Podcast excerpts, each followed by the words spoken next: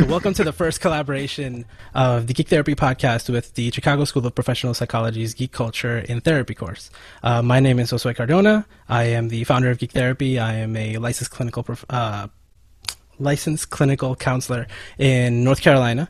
And with me are Patrick O'Connor and Chris Ferguson, and I'm going to let them introduce themselves, and we're going to have a an awesome conversation about video games and mental health. Hey, my name is Patrick O'Connor, and I teach geek culture and therapy at the Chicago School of Professional Psychology. And this is a course where we cover um, research on video games, uh, video game addiction, video game violence, uh, the utility of games, and how games can be helpful in and strengthening in people's lives, as well as uh, we look at comic books, superheroes. Uh, uh, Star Wars, you know, and other sci-fi franchises and fantasy, and and we talk about ways that we can speak the language of clients and and use what they're already into to help them uh, address some of their issues. And I'm Chris Ferguson, and I'm a clinical psychologist and the department chair of psychology at Stetson University. And uh, I do a lot of research on uh, video games, including things like video game violence, uh, a little bit on video game addictions and other issues as well. And um, and in my spare time, I'm actually an author as well, so I write a lot of science fiction and other speculative fiction. So this is my day job, doing research on video games. Sweet, cool, cool, cool. Um, I know that uh, for Dr. O'Connor's course, you often have people as invited guests, and they talk to your class live. And we wanted to kind of try it out this way, so we could keep it for posterity, and then maybe talk longer than the time that you have in class.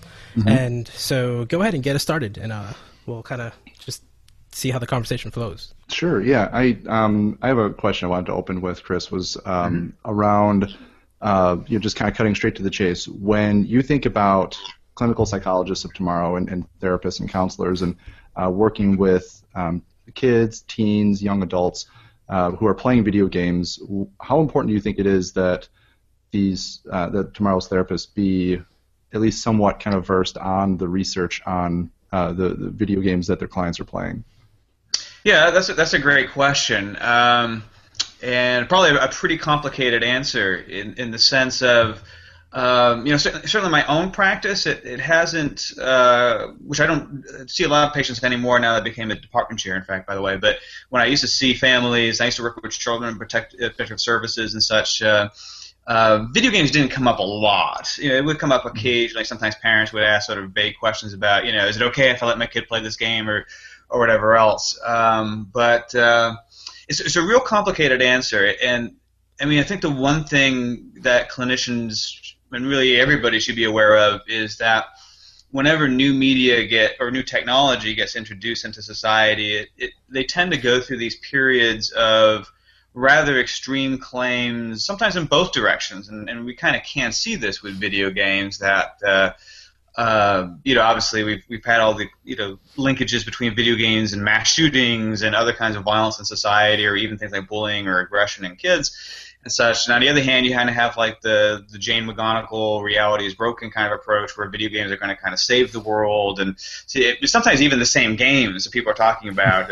you know, like the first person shooters, you know, causing aggression but at the same time making you smarter, for instance, and uh, I think for clinicians, obviously, families, parents are going to hear those stories in the news media, and some of them are probably going to come and say, you know, my 13-year-old boy wants to play Grand Theft Auto 5, or by that time, might be Grand Theft Auto 23, whatever it is by that. Um, you know, is it is it okay? And again, that the answer to that really is kind of complicated. It sort of mean, you know, what do you mean by is it okay, really, in the sense of you know, is it going to turn them into a mass murderer or a bully or make them more aggressive?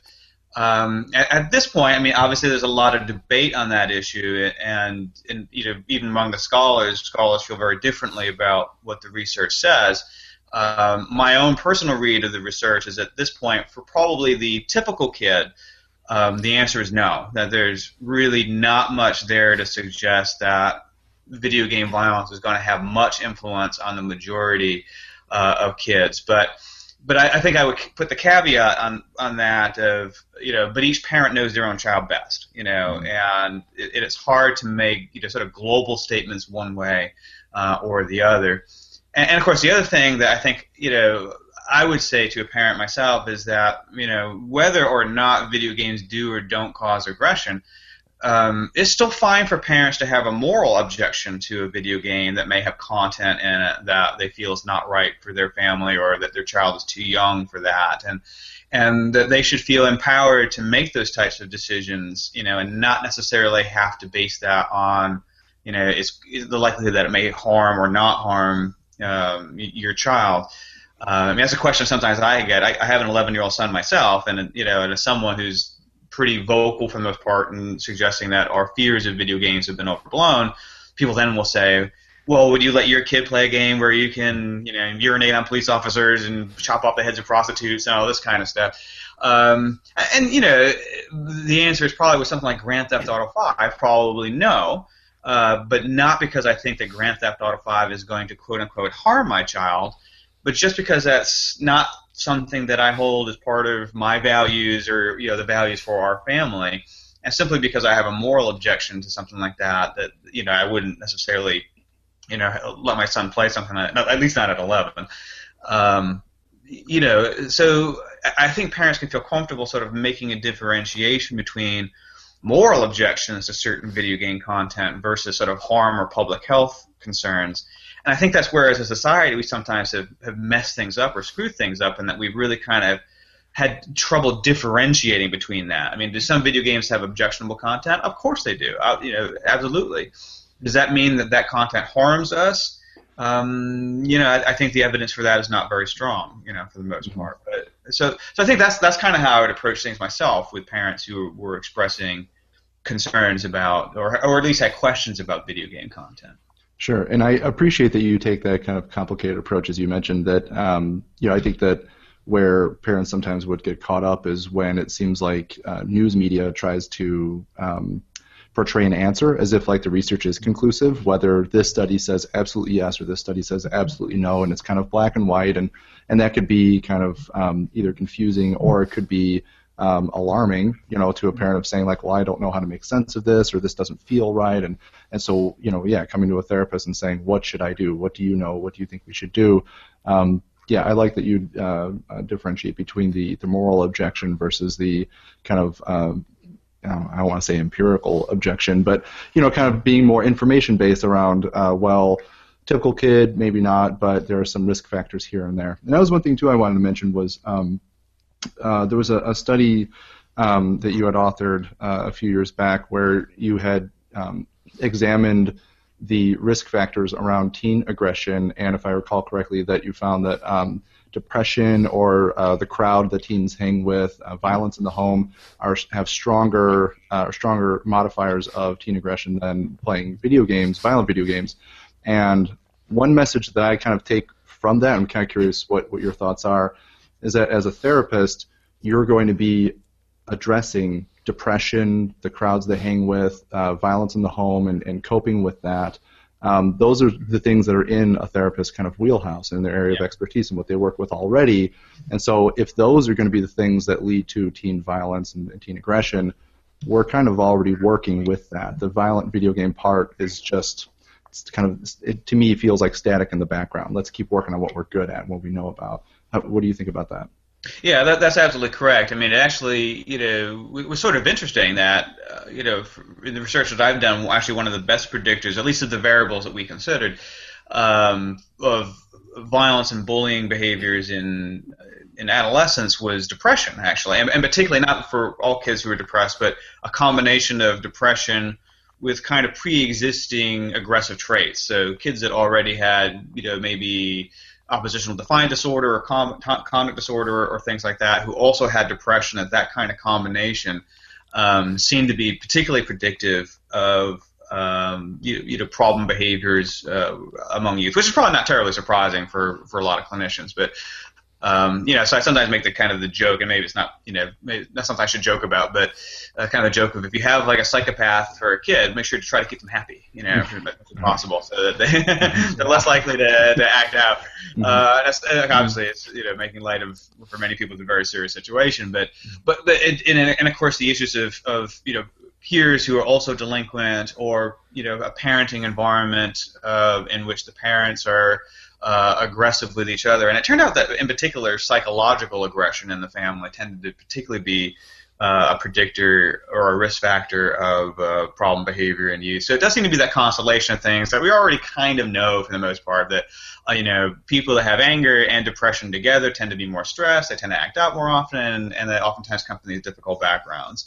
And that things like television violence or video game violence really didn't seem to add anything to that picture. That uh, you know, there, wasn't really much added predictive, well, really any predictive value above and beyond that uh, for these kids. And, and that actually, you know, in a few different analyses that I've done with some colleagues, that, that that turns out to be true not only for sort of like general population kids, you know, kids that are normal, quote unquote, um, but also for kids who do have pre-existing mental health issues. So, uh, you know, kids with ADD or kids with depression in particular.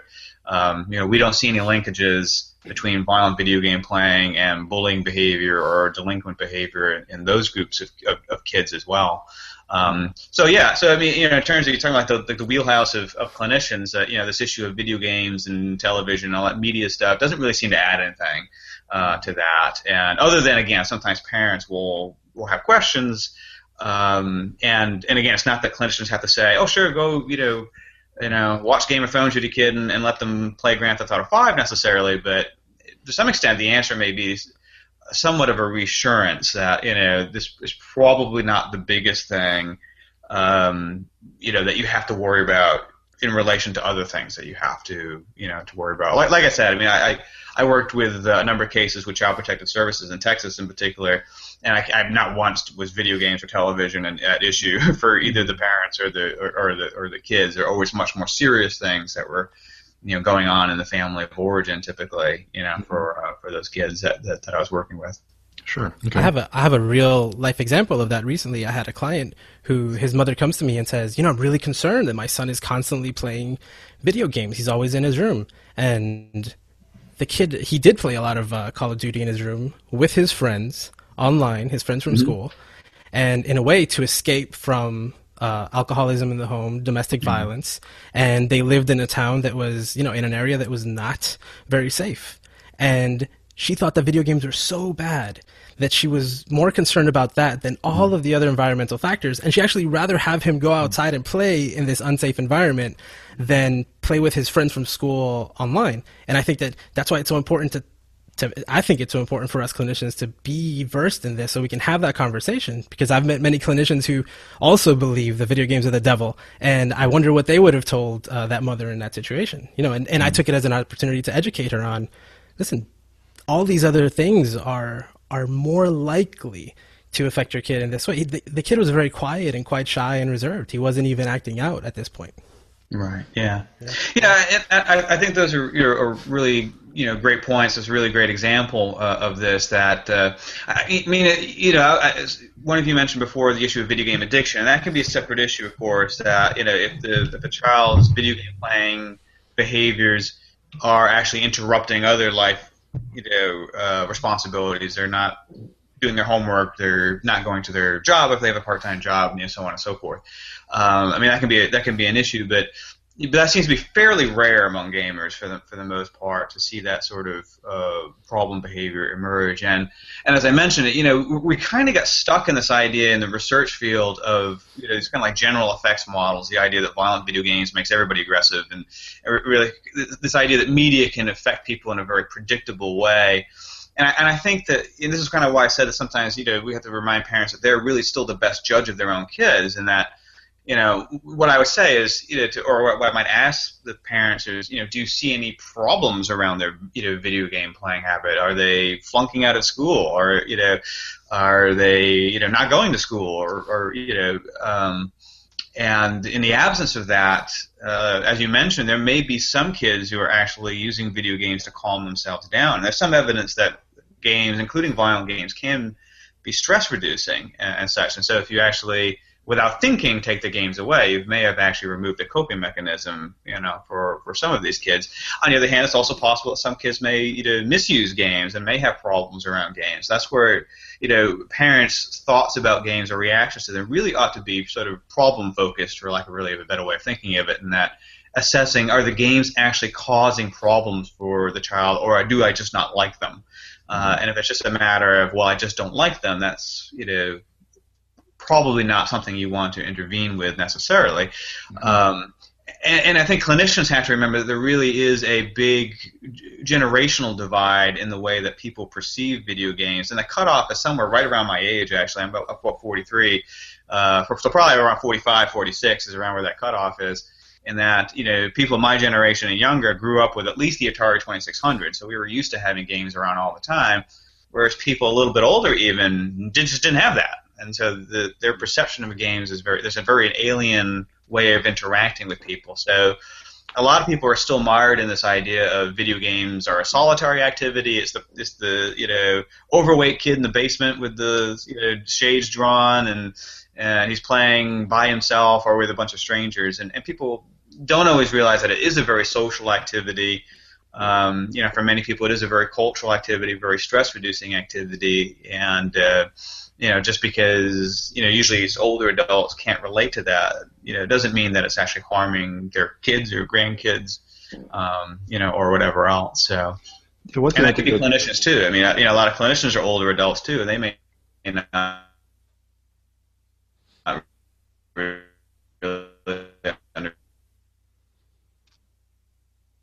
Oh no. Understand them also. Yeah, Chris, you're cutting out a little. Oh no. Oh, sorry. All right. How is it now? There we go. Oh, good. Yeah. Think yep. good. Sweet. Um, one thing I wanted to, to mention was around the. Uh, um, oh, now I lost it.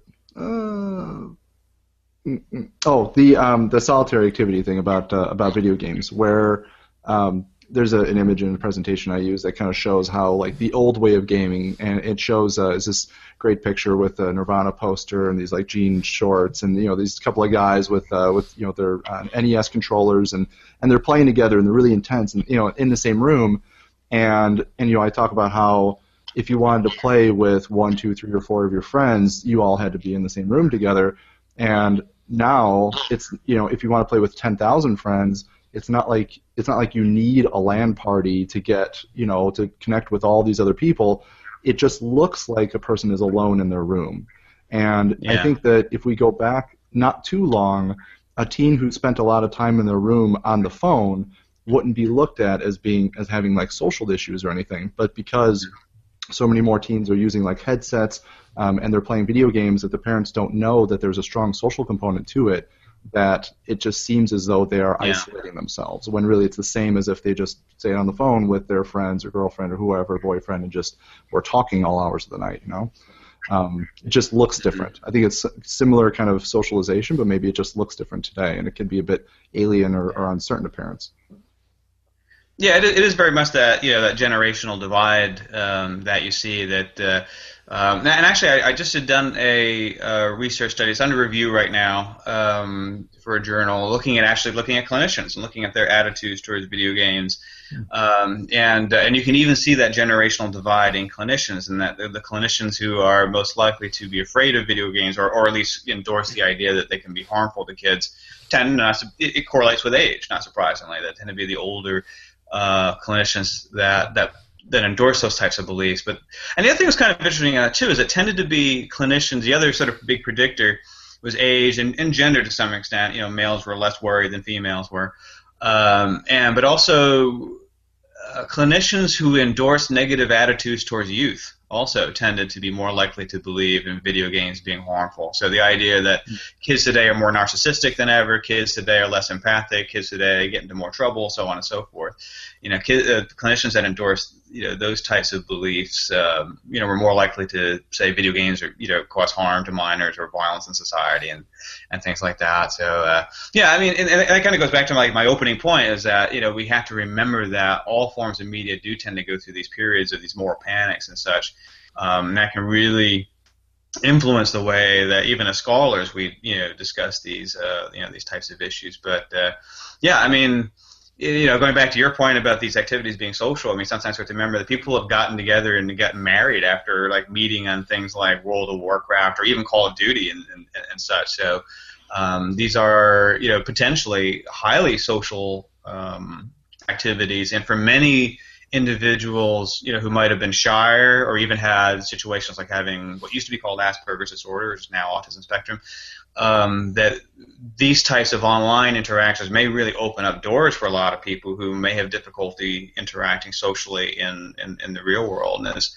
again, even some research by a guy by the name of Kevin Durkin, who's up in Scotland, uh, you know, that finds, for again, particularly with autism spectrum disordered individuals, that for many of them, being able to interact online really opens up, you know, a lot of opportunities for socialization that they would find you know anxiety provoking or just unpleasant um, in, in real life. So there again, I think it becomes an issue that you know each generation kind of values the stuff that it got used to and has difficulty valuing or understanding new technology or new media that uh, you know a, a, new generation is growing up with. So, yeah. mm-hmm. hmm. I'm uh, I'm wondering as uh, as someone who produces a, a, lot of research in the field, um, if there's been uh, something, whether it's from your work or the work of uh, another researcher that you were particularly surprised at, um, whether you know a good kind of surprise or a bad kind of surprise, something that was like just kind of you know, made you pause for a moment and, and, think about it. Yeah, that's that's that's a great question. I mean. Um, yeah, let me think about that a second. I mean, I think some of the stuff that's been coming up um, that's well, a few things. You know, uh, one body of research that's being done recently that is I think people are kind of struggling to fit into previous ways of thinking. Uh, there's a guy at Villanova University, Patrick Markey, who's been doing some recent research looking very specifically at crime rates and violent video games and violent me- and violent movies as well. And uh, some of the stuff that he's been producing, uh, well, I mean, I, I know I think people are kind of aware at this point that youth violence has been going down for about 20 or some years. We're actually at um, about the same levels of youth violence that we had back in the 1960s. So all that kind of rise in youth violence we saw by 1993 has kind of evaporated. So, so people are kind of aware that there's this sort of inverse correlation between video game consumption, including violent video game consumption, and youth violence or violence in society as well. Um, but you can get a lot of ecological fallacies with that. You know, there's a lot of things that are correlated in the real world that don't mean anything. Uh, and, that, and, that, may very well be one. I always use the example, the, sort of the joke of looking at Beyonce's salary and global warming, and that you can kind of correlate the two. That is, Beyonce has made more and more money, the, the Earth has gotten hotter, but you know you wouldn't say that Beyonce has set the world on fire. Some people might think she has, but um, yeah, but that would be an, that would be an example of an ecological fallacy, basically. Uh, there's a correlation, but it doesn't mean anything. Um, what's interesting is with some of Patrick's work is he has demonstrated, and a few other people have shown this as well, that you see these almost instantaneous reductions in violence in society when big games are released. So, like when Grand Theft Auto 5 comes out, like the next day, you see a reduction in violence in society. So it, it sort of ties it together and temporally a little bit more closely, you know. Um, and, and the question, of course, is what to do with that information. It's still, you know, unclear what the mechanism of, of that drop uh, is. And so, I mean, like the two competing theories, of course, that people would – bring to their minds. One is the old catharsis theory, which is sort of the idea that people sort of burning off their aggression. Um, that has been an incredibly unpopular theory uh, in social psychology, in particular. You know, social psychology has really gotten involved in more the other way of thinking, the, the modeling. So, catharsis theory has really been, you know, um, like heresy almost, in at least in social psychology. Um, which doesn't mean it's wrong; it just means that it's not very popular. Um, the other, the other theory that is raised quite often. Something called routine activities theory, which basically and, and probably is a is a bit of an easier theory to digest. Uh, in that it basically just says that whatever impact video games have on us, even in terms of small scale stuff, uh, whether it increases our aggression or decreases it in a small way, just the fact that it keeps people busy uh, and, and, off the streets reduces aggression in society because all the psychopaths who run out and buy Grand Theft Auto 5 are now sitting in their basements playing it rather than kicking the crap out of somebody uh, on the street corner. So in that sense, you know, even if there's a small mood effect one way or the other, that you know, preventing the sale of violent video games or violent movies, or at least preventing you know younger males from getting access to them, may actually be counterproductive. Uh, in the sense of now you're releasing them back out into the streets, you know, with sound of music in one hand and a knife in the other hand, mm-hmm. uh, you know, to be aggressive. right, right. Yeah, no, that's that's something I know I've heard uh, from from plenty of friends uh, is is taking that video game holiday. You know, the game's gonna gonna release, and so I've already called off of work, or I've I'm you know I'm not gonna go to school. I'm gonna you know I'm going to take that day off because I just want to sit home and play all day. Yeah. And you know that's it's not necessarily a hugely widespread kind of phenomenon, but I think it's uh, that does certainly illustrate a bit of that effect of that. Well, if it's a big enough game and you know so many of your other friends are going to want to play it that day, maybe you all organize something. Maybe that there's that trend that everyone that you know, your social network kind of stays home, plays together, especially if it's an online game that you can play together. Um, and then that can, yeah, that's going to keep you off the streets, going to keep you keep you busy. Yeah. I like sports mm-hmm. analogies, right? So I think this is a good one, right? When the Super Bowl is on, the world is pretty quiet. At least the United States is pretty quiet, right? Everybody's yeah. watching that. But when the new mm. Grand Theft Auto or new Call of Duty comes out, that's a an event, like all weekend, mm. right? People aren't mm. leaving the house and different mm-hmm. games, you know, over over the course of the year. People, yeah, it the effect lasts a few days instead of just that one long afternoon, like you see with the Super Bowl. Yeah. Mm-hmm. Of course, the Super Bowl, and I, I, don't mean to go off on a tangent, but the Super Bowl was was for a while a subject of, a, of an urban legend. I don't know if you heard this urban legend about the Super Bowl. The idea was to the effect of that supposedly domestic violence went up on the night of the Super Bowl, but it turns out it's not true. Um, but people were people were, were saying that. You know, I think they're basically trying to say that the Super Bowl wires men up, and then of course because they're all you know wired up, then they would attack their wives or girlfriends or or, or, or whatever else. But uh, that turns out to be an urban legend. So, Thank goodness. yeah. Um, uh, Josue, do you have a, a question you were thinking of? You want me to ask something while you review your notes? Subtle production hints. yeah. When, uh, kind of that same question of interesting things that have happened recently. I mean, I think sometimes even for there's so much video game research out now, um, just so so much to consume. There was one. Uh, I don't remember who the who who uh, wrote it, who published it, or even what journal it was in. But I remember it was kind of mid last year, and it, it very easily explained that.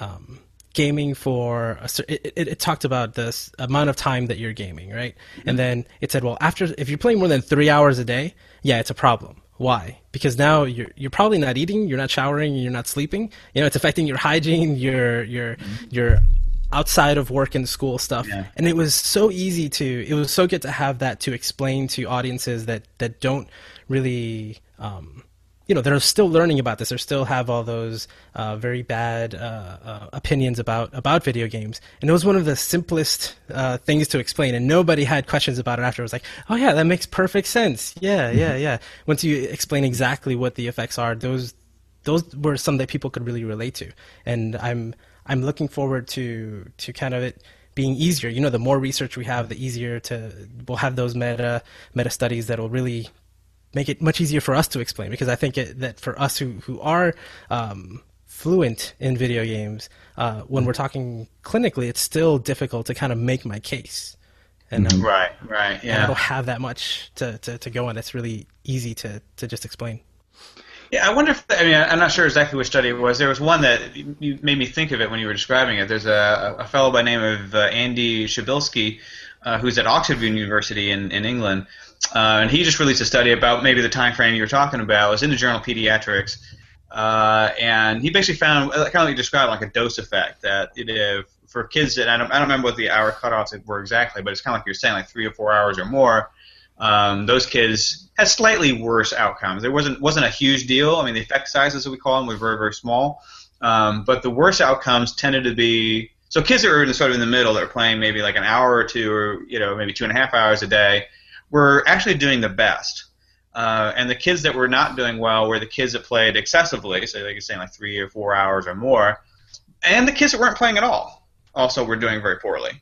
Uh, well, I, I, shouldn't say again the effect sizes were small, so, but relative to the other kids, it, there seemed to be this kind of like you know inverse curve or U-shaped curve um, that you would see with video game use, and that's been shown in a few other studies as well. The same basic thing that on the one hand, excessive gaming, you know, tends to be a risk factor, although small negative outcomes. And like you said, probably because you know the, the people aren't eating, they're not you know engaged in hygiene, they're not doing their homework. Um, but interestingly enough, there's also this effect we see that the kids that don't game at all, that also seems to be a risk factor for uh, a variety of negative outcomes, both like internalizing problems like depression and externalizing problems like behavior problems uh, and such. And uh, and and, ten, and you know and and the way I've heard it described is again probably not that it's causal, um, but rather that these kids are just so at the extremes of normal behavior that it's really just a, a red flag for other stuff that's going wrong, you know, perhaps uh, in their lives. So, video gaming at this point is so ubiquitous among kids that for the few kids that don't game at all, it's just so strange uh, that they're just so outside the norm that it could be an indication that they're outside the norm in other ways um, as, as, well. So it's sort of interesting that way. We kind of, you know, a lot of parents are probably used to thinking of, you know, oh, my kid games, you know, is playing video games. Is that a risk factor for problems? And then maybe not quite used to the idea that if your kid doesn't play video games at all, that also can be a marker that something unusual is going on, you know, for your kids. Um, so, yeah, so there, there have been a few studies that have kind of, you know, shown that inverse U, you know, curve um, between video games and problem behavior. Um, and again, probably because it's an indicator of kids that are very much on the outs- outsides of what's normal for their their age category. Um, you know, at this point, particularly among males, I mean, something like 95% of of young males, whether they're teens or young adults, play video games. Most of them play violent video games uh, at this point, so it's a very very ubiquitous activity. So um, you know, so, so much of what we look at when it comes to psychopathology, of course, is going to be looking for atypical behaviors at all, yeah. right? So as you mentioned, if there's something that 95% of the population is doing, um, there can be a certain, certainly just fine explanation as to why you, you know somebody might be part of the five percent that isn't, but it would still be it would still raise a curiosity, right? Of like, why is it that so many are, are doing this and you are not? Why do so many people have this emotional reaction to this kind of a prompt and you do not? Why do so many, and so on and so forth.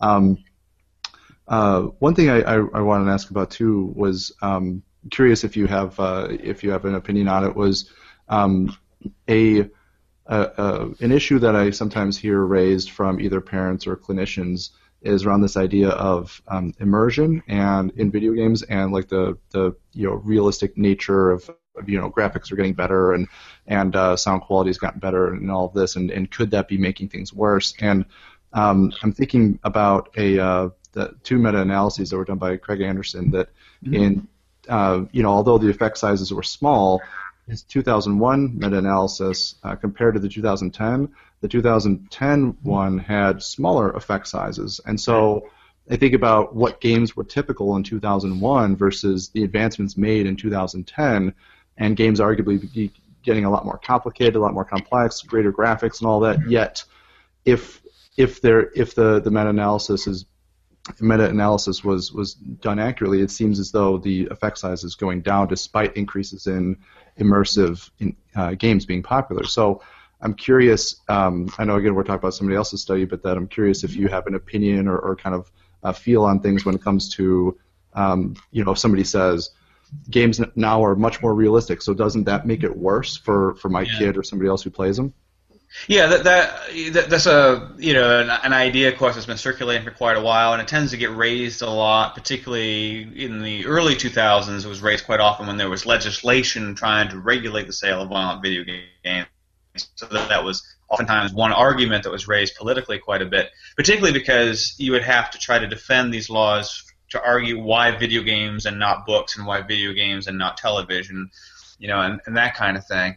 Um, so that's why that argument became quite popular, but it was it was never supported uh, empirically. So even if you take the research at face value, and as you kind of said, assume that it was done accurately. And there's actually a, a number of reasons why we should not assume that it was always done accurately.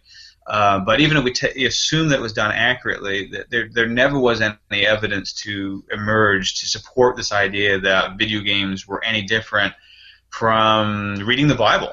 You know, in effect, uh, that there's you know a study out there, for instance, that suggests that reading passages from the Bible increases aggression in much the same way that video games supposedly do. And I don't, I don't think either of these studies are, are accurate, but you know, if you sort of take them at face value, if you're the sort of person that's arguing that we ought to have warning labels on video games, well, we ought to have warning labels on the Bible, the Hindu Ramayana, and all these other mm-hmm. religious texts as well mm-hmm. uh, that contain you know violence in them as well. Because there's no evidence, you know, even with this research being taken at face value, that video games had any more impact uh, than than anything else. And again, if you kind of look back historically, there's always some sort of rationalization for why the new media is different from mm-hmm. what we've uh, ourselves have come to accept. You know, so with with movies, it was that it was visual. You know, with with dime novels, that's that they were cheap and easy for the masses to get. For television, it was that it was in our houses and be available every day. You know, so everything has kind of got some sort of reason why people think it's going to be worse than what came, you know, before. Dungeons and Dragons, I don't know if you're familiar with that, actually got the immersion thing too. Mm-hmm. Uh, you know, talking about geek culture and all that sort of stuff. That uh, you know, that was a big thing over in the '80s. You know, that they thought Dungeons and Dragons was going to cause, you know, murders, suicides, mm-hmm. psychosis uh, everything else because exactly what you say, the people that play that game, and I, will be very blunt and say that I enjoy playing Dungeons and Dragons role playing games myself. That you know you actually are at sort of you know theoretically acting out the character. That might be a bit of an exaggeration, but that's kind of how people perceived it.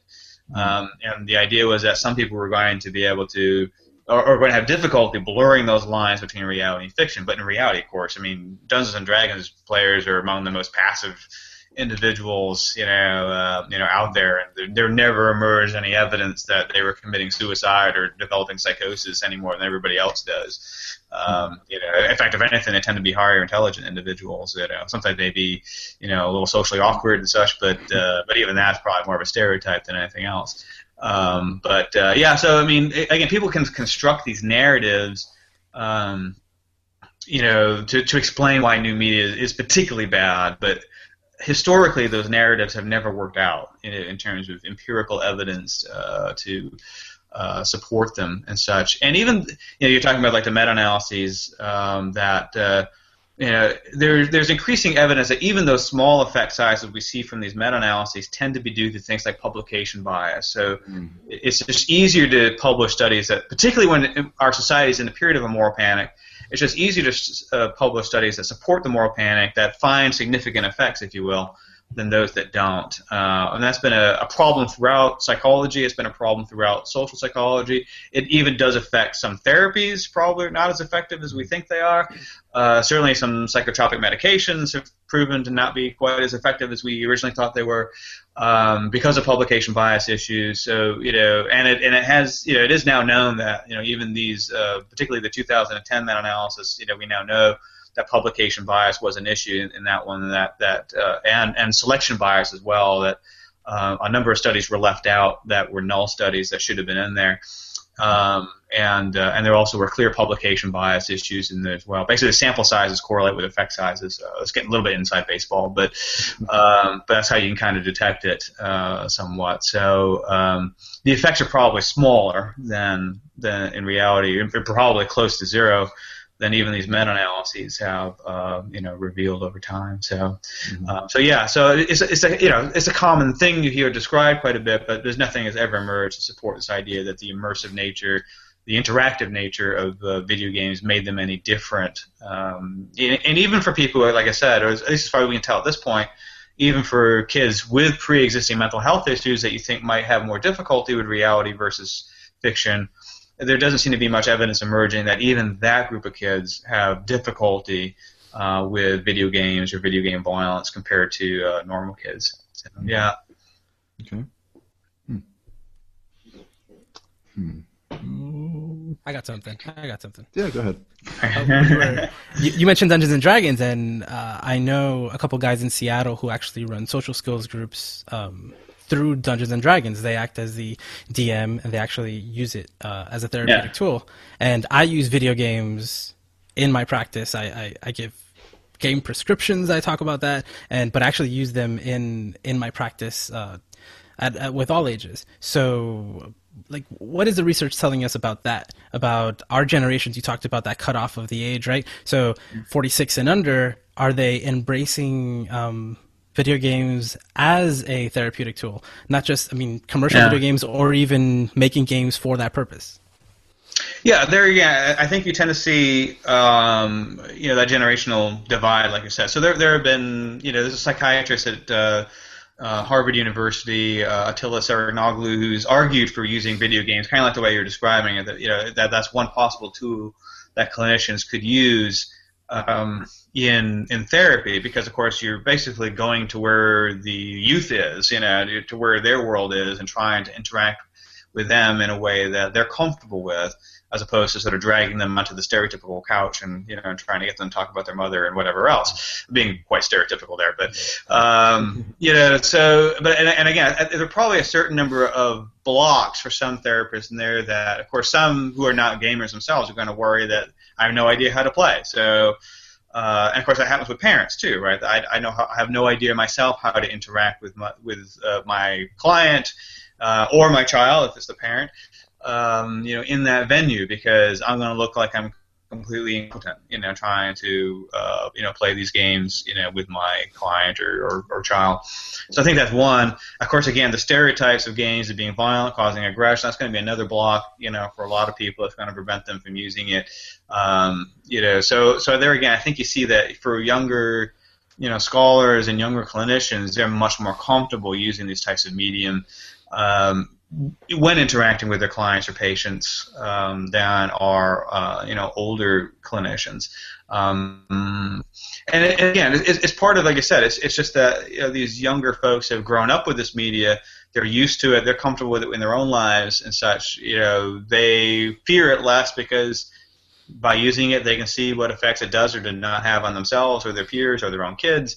And, and they're more comfortable using it, you know, themselves in their own practices and such. And I think you you'll see that you know that as both clinicians and scholars age up into sort of the power structure, and for that matter, even junior politicians that age up into the power structure, um, that people will be a lot more, lot more accepting of incorporating video games into things like education, into things like um, you know therapy, um, and, and, probably a lot of other avenues as well. There are a lot of games for change, you know, serious games that are developed to you know try to promote certain social goals uh, and such. And I think we'll probably see more use of those. What will probably happen, however, is that then somebody will come along and invent a new technology that we don't use, and we'll panic about that just as much as our parents or grandparents panicked about video games. Mm-hmm. So unfortunately, that tends to be the the cycle that uh, you know we we get into. I mean, uh, probably, I, you know, I, I, don't know. I mean, I, I, hate to try to predict the future, but of course, like things like the Oculus Rift, you know, which are not really commercialized yet, um, but things like that perhaps will be the next thing people will panic about. And you're going to start to see, okay, well maybe video games really weren't that bad after all. But what about these things? These things you're actually like really immersed into it, right? You think you're in the world, and, and then that'll have to go through its whole cycle. And by that point, people will be doing like straight computer implants into their brain. Yeah, I don't know. Know, you're right. You know, it's, uh, it's kind of a Shadowrun type of stuff, but uh, you know, there'll always be some sort of, you know, unless the zombie apocalypse hits and technology ends, you know, there's always going to be some sort of escalation of what's available through technology. And as older folks, you know, and I'm probably about ready to start heading into that age category, uh, you know, as the older generations are just have difficulty adopting the new technology, they're going to be much more afraid of it. So, uh, unfortunately, it is a very repetitive pattern. Um, and even when I teach, I teach a class in media psychology, and, and even when I ask my students, you know, who are younger than me by a generation, I kind of asked them, you know, so you know, are you okay with these things? And they would say, yeah, yeah, these things are cool. You know, how do you think you're going to be when you're 50? You know, do you think you're going to be okay with, whatever the new technology is then, or do you think that you as a generation are just much more accepting of, you know, much more liberal in terms of your acceptance of new technology and new media? So it's a very difficult question to to to, to answer you know, and I think they always have they always kind of like to think of oh yeah yeah we'll kind of roll with the punches and we'll we'll be good, but historically, it's not how things work out. right. Yeah. Everyone's got their thing. Yeah.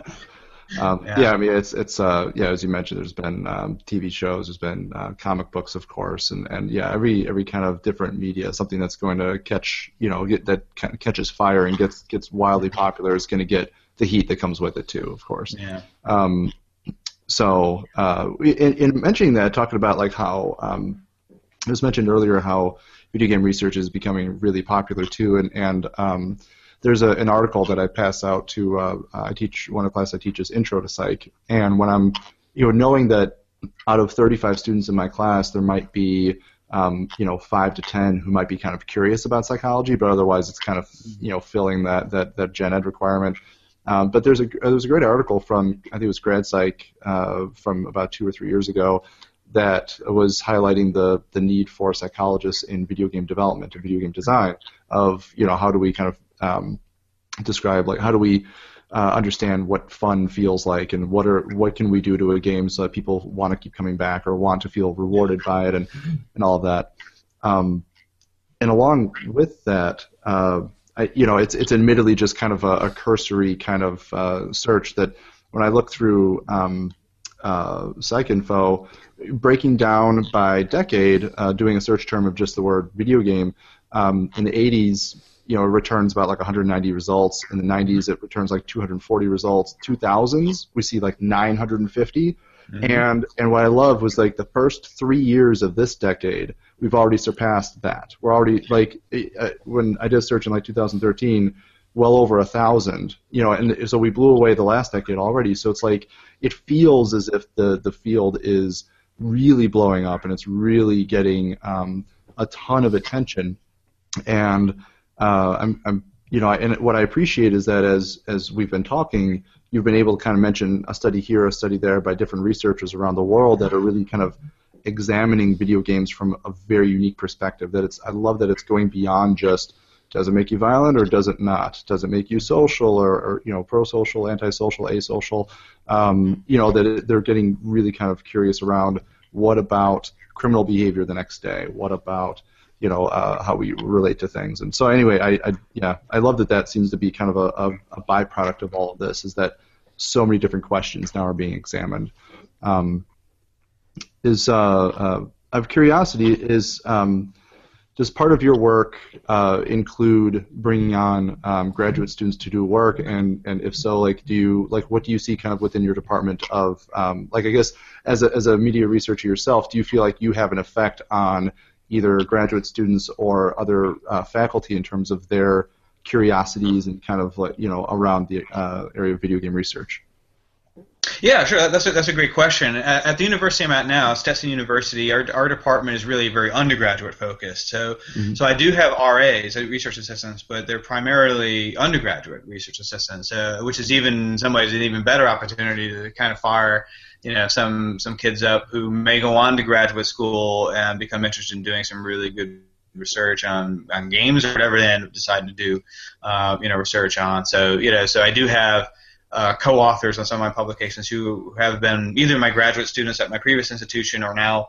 uh, undergraduate students, you know, where I'm at uh, presently. So, um, yeah, I, I, think it's a great opportunity to, you know, get people interested, students interested, and you know, I, and I think it's a field that would benefit from a, a wave of fresh minds and fresh ideas.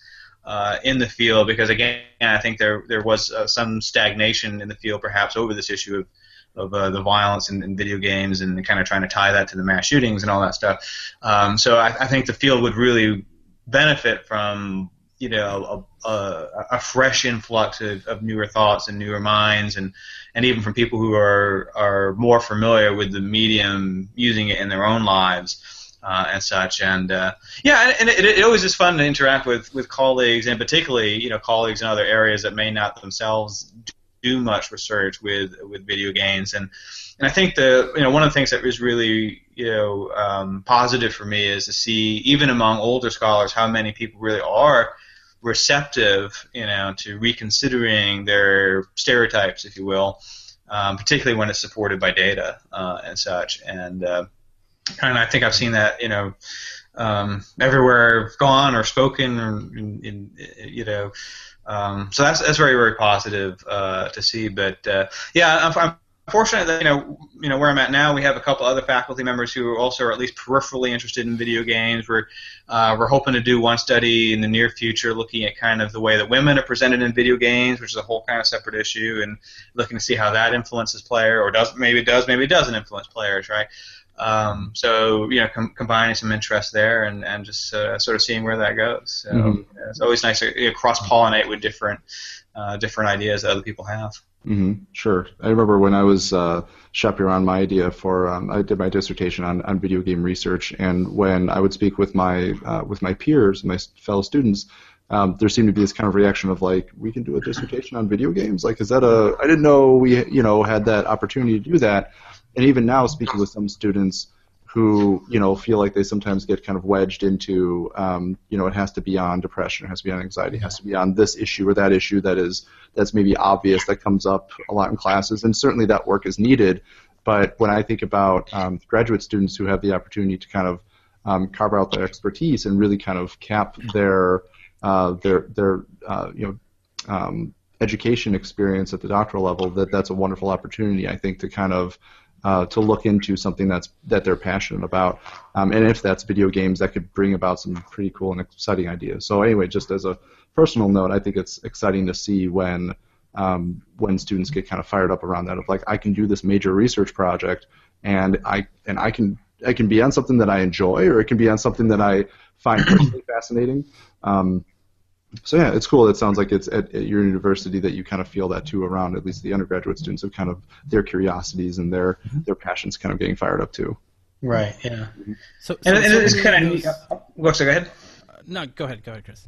Oh no, I was, I was just going to say it's, it is sort of neat too to see them at that age where they really are at that precipice of, you know, hearing so many things from their elders and news media, and not being so sure because they themselves are using the media and they don't see, you mm-hmm. know, it, you can kind of see where their experiences aren't relating to what they're hearing, and they're not quite sure oftentimes what to make of that juxtaposition, and, so particularly for undergrads, it's really it's a you know really unique time to be able to kind of talk to them and and uh, you know expose them to the data and like kind of let them make their own minds up about you know what may or may not be going on. So yeah, I'm sorry, I didn't mean to interrupt you.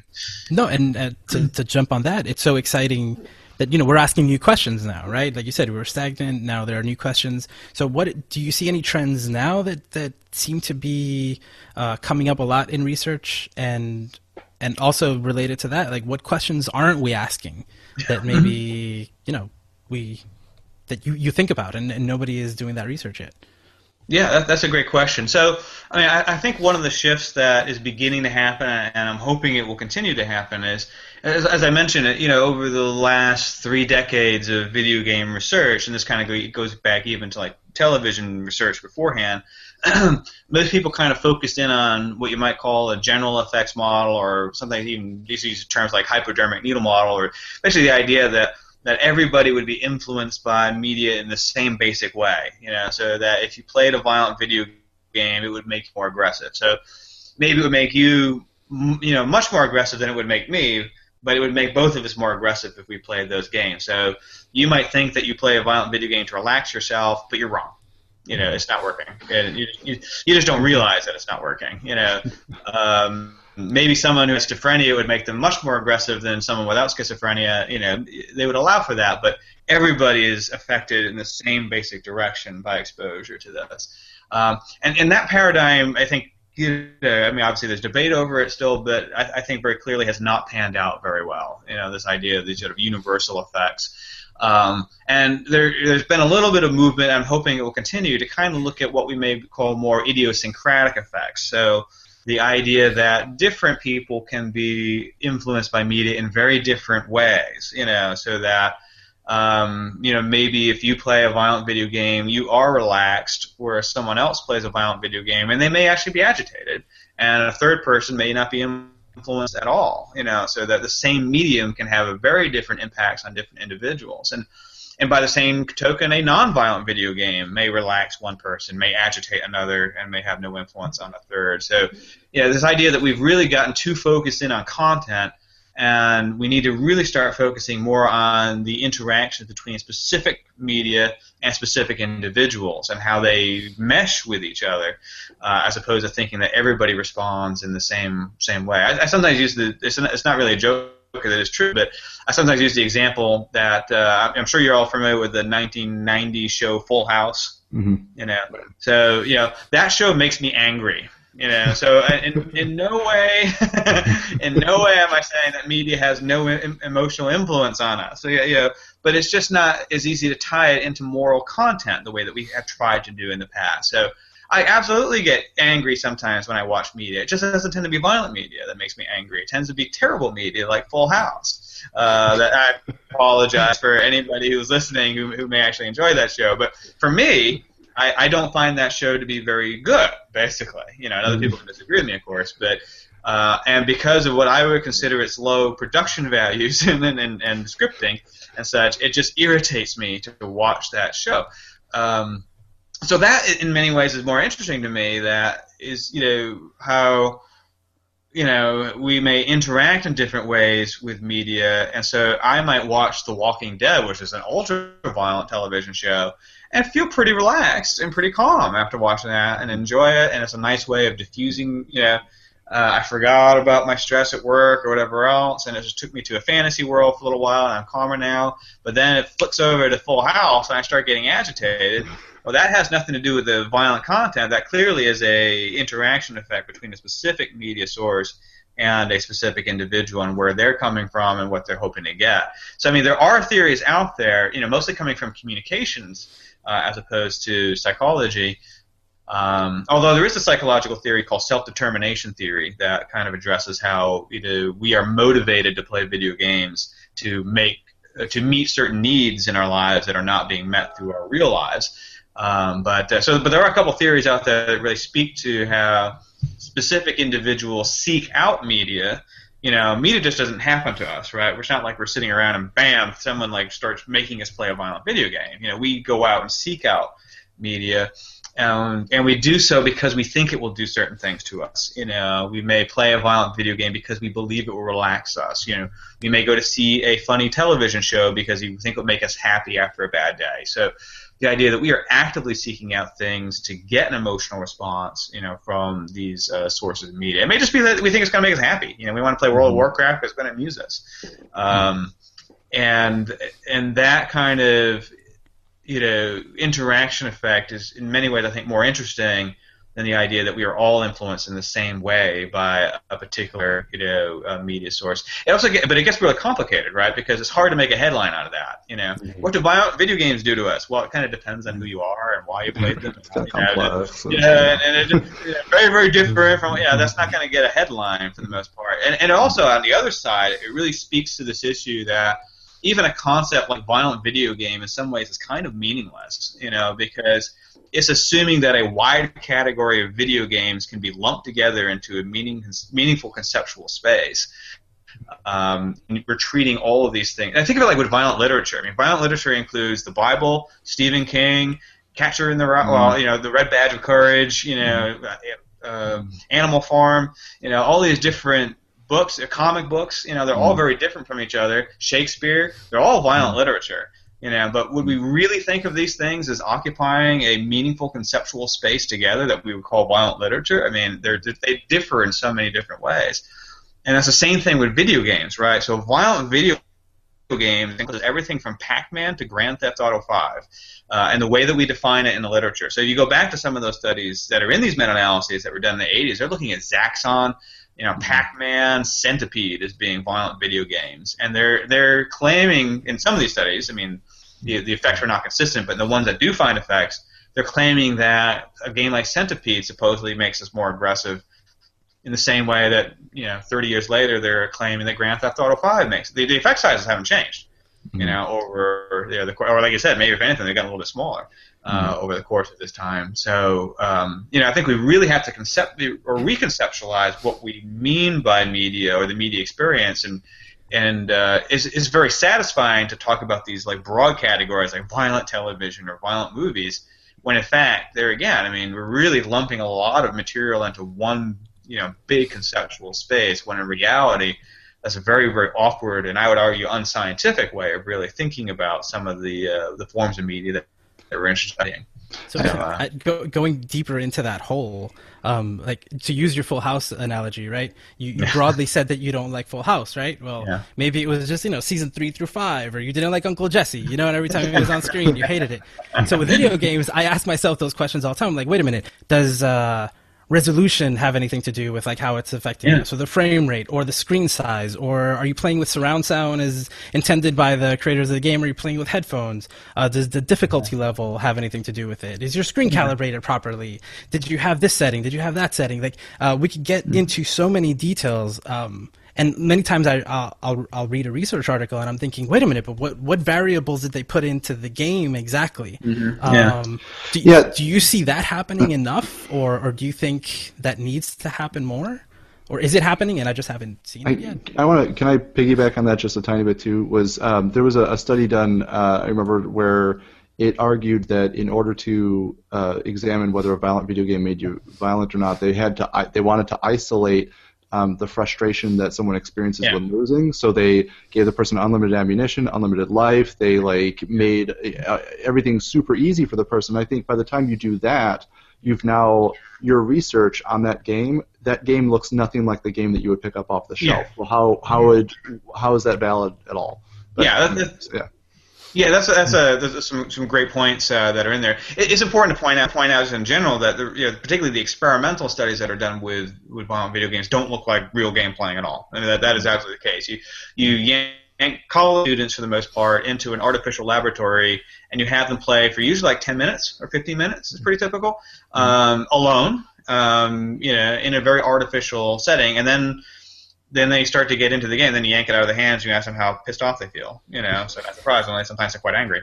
Um, you know, and, and one of the things that's emerged. You know, and hoping that I'm not wanting too far far afield of your of your questions, but one of the things that's emerged is in a lot of the studies they've had, they've had a lot of problems with the games being mismatched.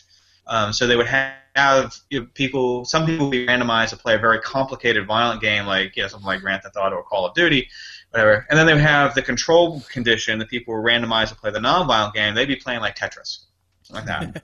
okay, so, seriously, I'm not even exaggerating. I've seen these you know studies come up. You know, so uh, okay, so one's violent, one's non-violent. I got you, but the, the games differ in so many other ways that you know, Tetris, not that I'm very good at it, but Tetris is fairly easy to learn. It takes you like 30 seconds to get it, you know, even if you're not good at it.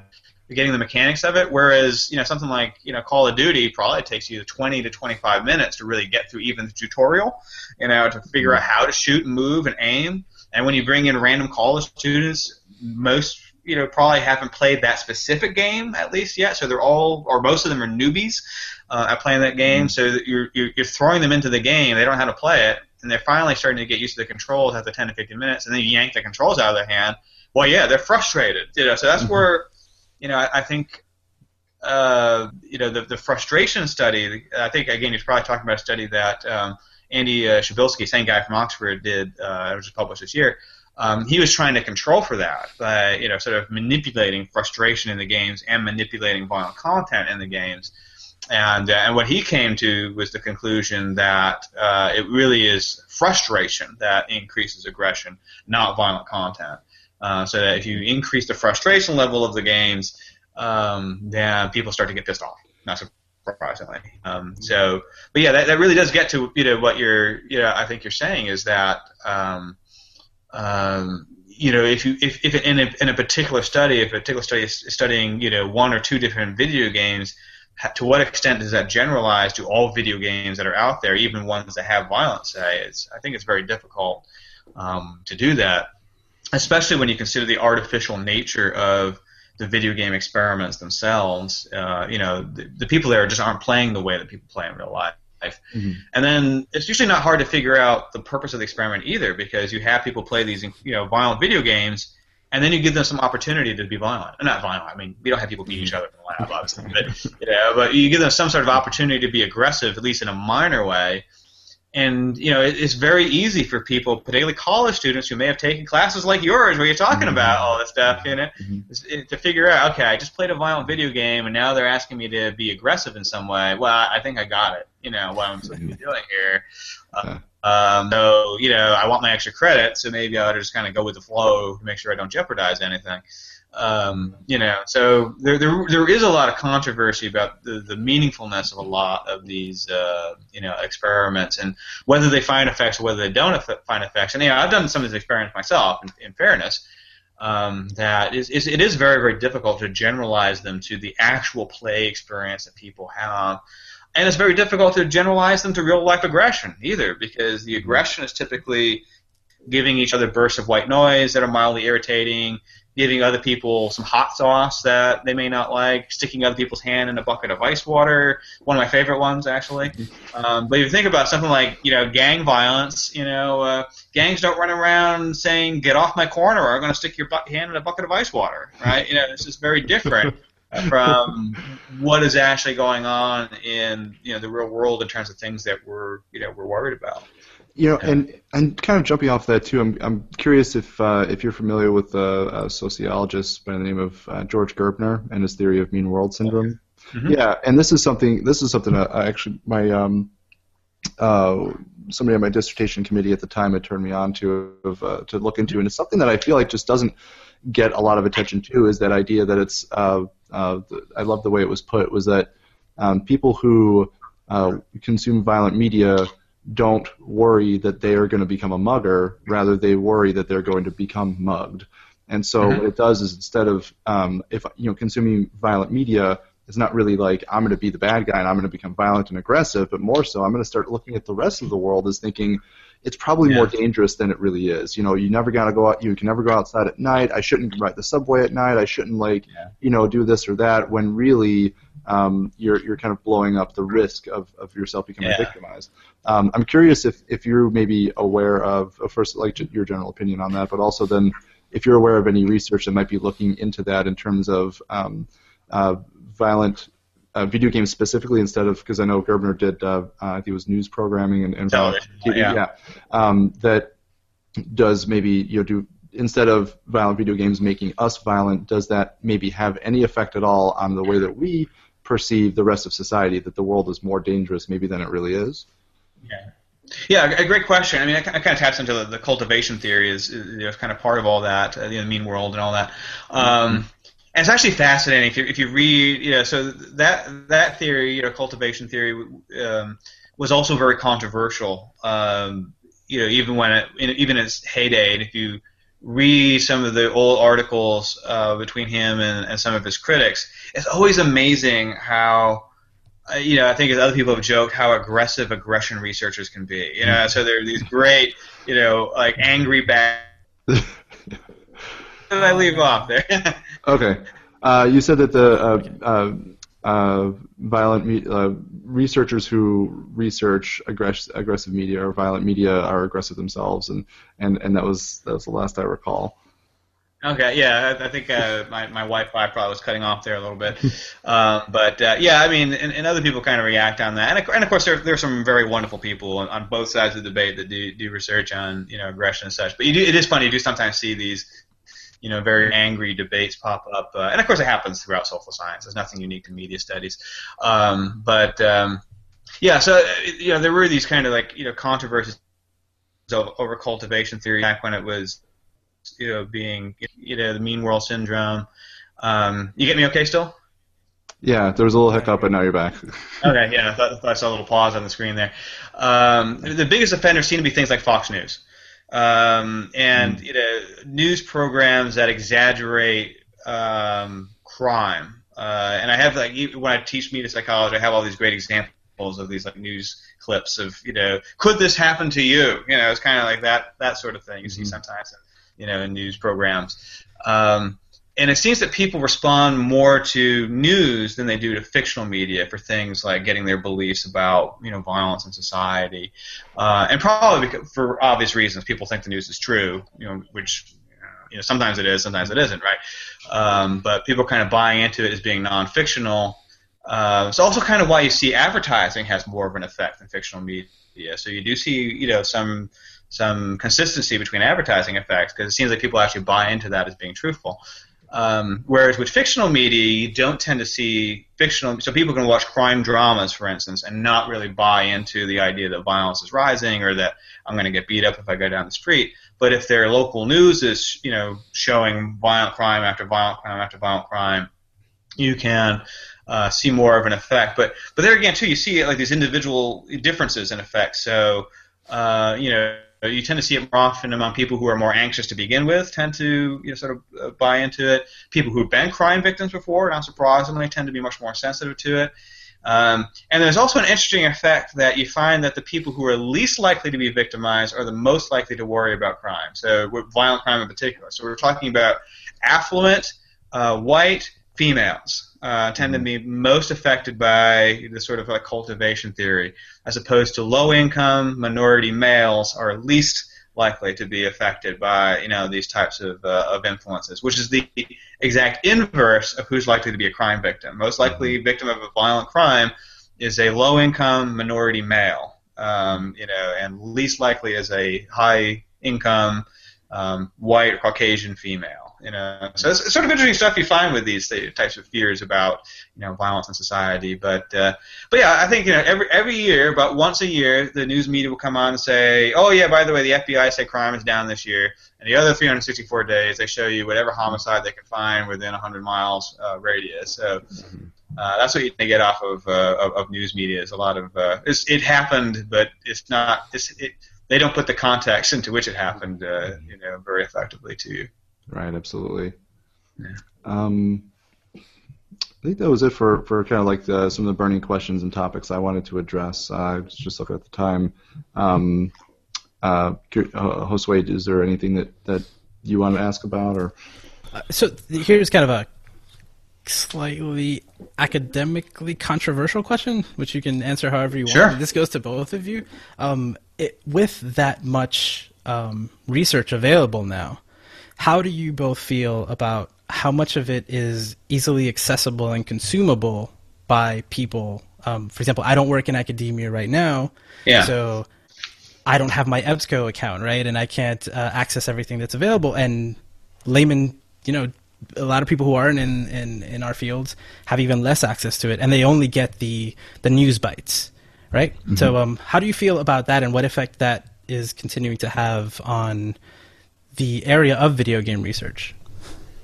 It's not good. Is put bluntly, it's uh, no, it's not good. Uh, there, there's a there's a phenomenon. I've actually um, where have I got it? Uh, in in one article I've been working on. It hasn't been published yet, but, but I, call, I talk about something called death by press release. Um, and that you have to watch out that very so press releases are not peer reviewed. Uh, so it's entirely possible for a researcher to run a study and come up with some inconsistent kind of eh kind of results and blow it way out of proportion in their own press release. And it happens all the time. Uh, probably in lots of different fields, but it certainly happens in video game studies. Um, and part of it seems to be this also, again, sort of a bias in the news media. Of, yeah, I'm sure you've heard the idea of if it bleeds, it leads. You know, so news media is much more likely to publish bad news than it is good news. So I mean, you can kind of th- it makes sense, right? Your news headline mm-hmm. would come out and say, uh, "Violent video games don't really do anything." Mm-hmm. You know, how many page clicks is that going to get? You know, mm-hmm. very very few compared to violent video games and Sandy Hook. You know, is there a link? You know, it's mm-hmm. going to get a, a huge number of page clicks. You know, compared to anything saying, "eh." It's not really a big mm-hmm. deal. So I mean, and, and, scholars respond to that. I mean, uh, and you know, we're all human beings. You know, so I'm not trying to judge anybody by saying that, but they they do respond to it because we all like our, our you know what we do to end up getting a little bit of attention in the public. Uh, you know, our 15 minutes of fame, probably more like 15 seconds of fame, but uh, you know, it's always kind of cool. So. Um, you know, it's one of the incentives I think that has caused you know some scholars to be very quick to exaggerate video game effects, just like psychiatrists in the 1950s exaggerated comic book effects. You know, it's what society wants to hear for a while, at least at that, that point in time.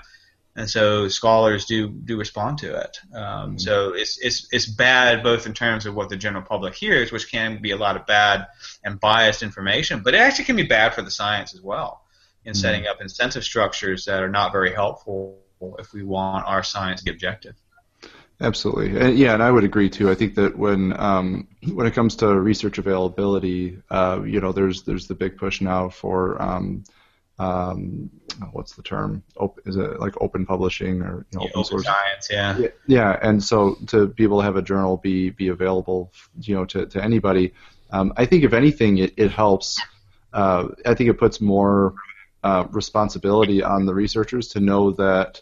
I mean, it, I mean, scientific research in a closed uh, setting is still going to be reviewed and it still could easily be scrutinized but i think that the the broader your audience potentially is, I think opens up more. Uh, in a way, it can open more scrutiny. You know, and I have a like for example, I have a um, a project I have some of my students do where uh, their end their end work they have the option for it to be uh, published online.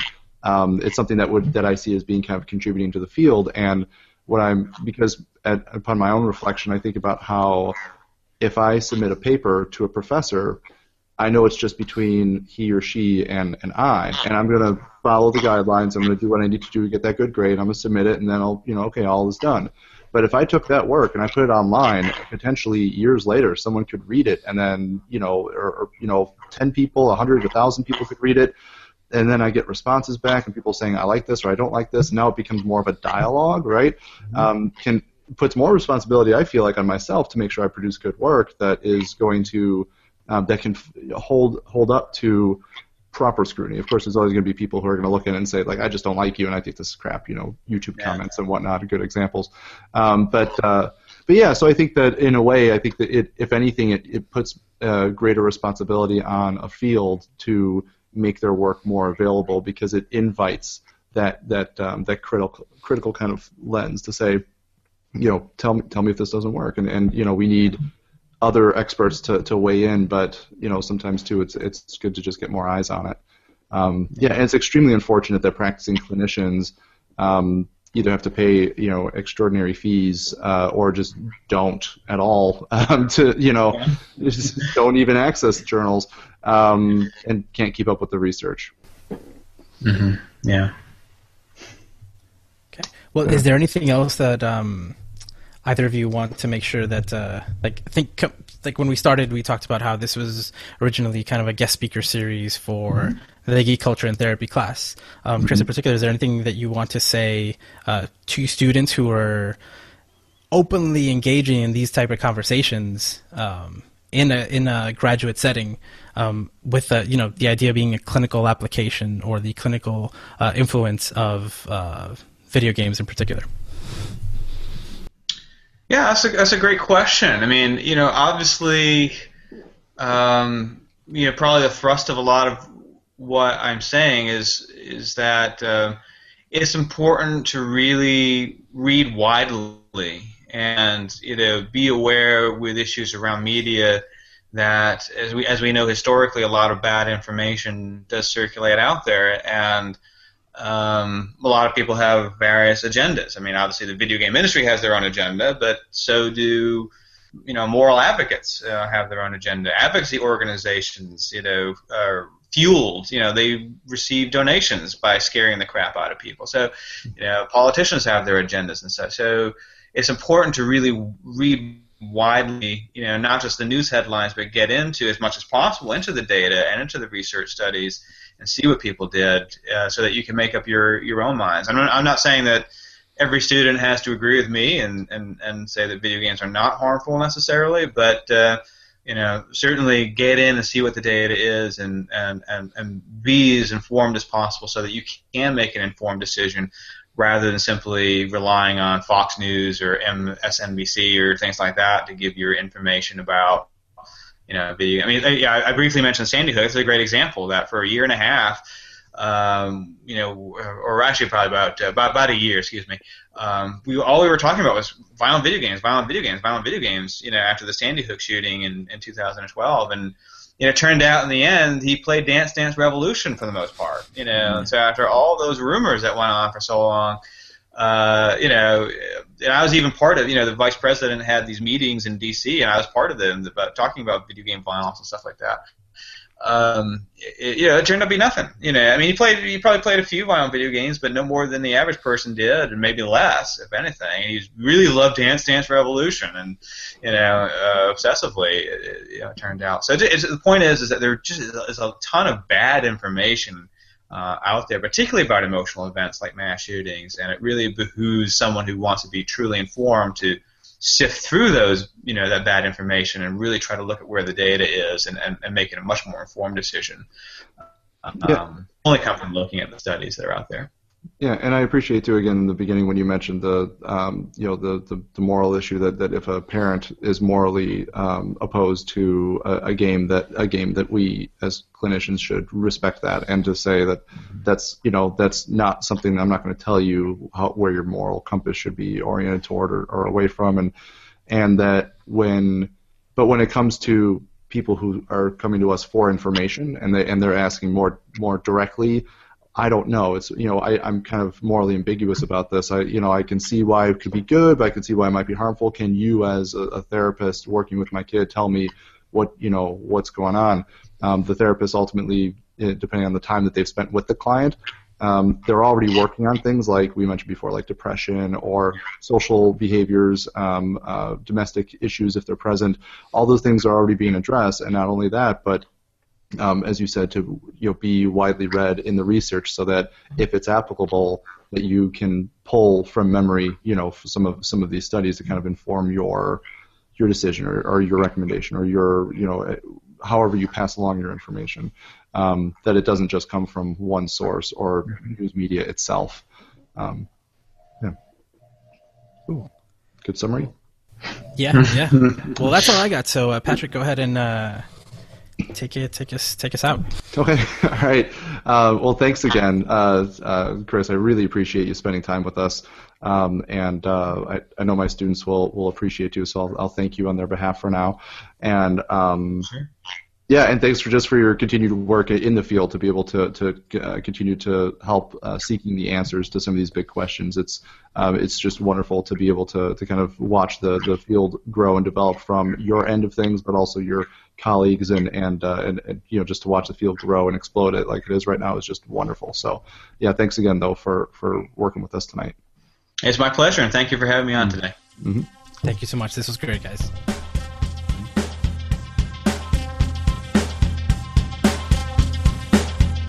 Get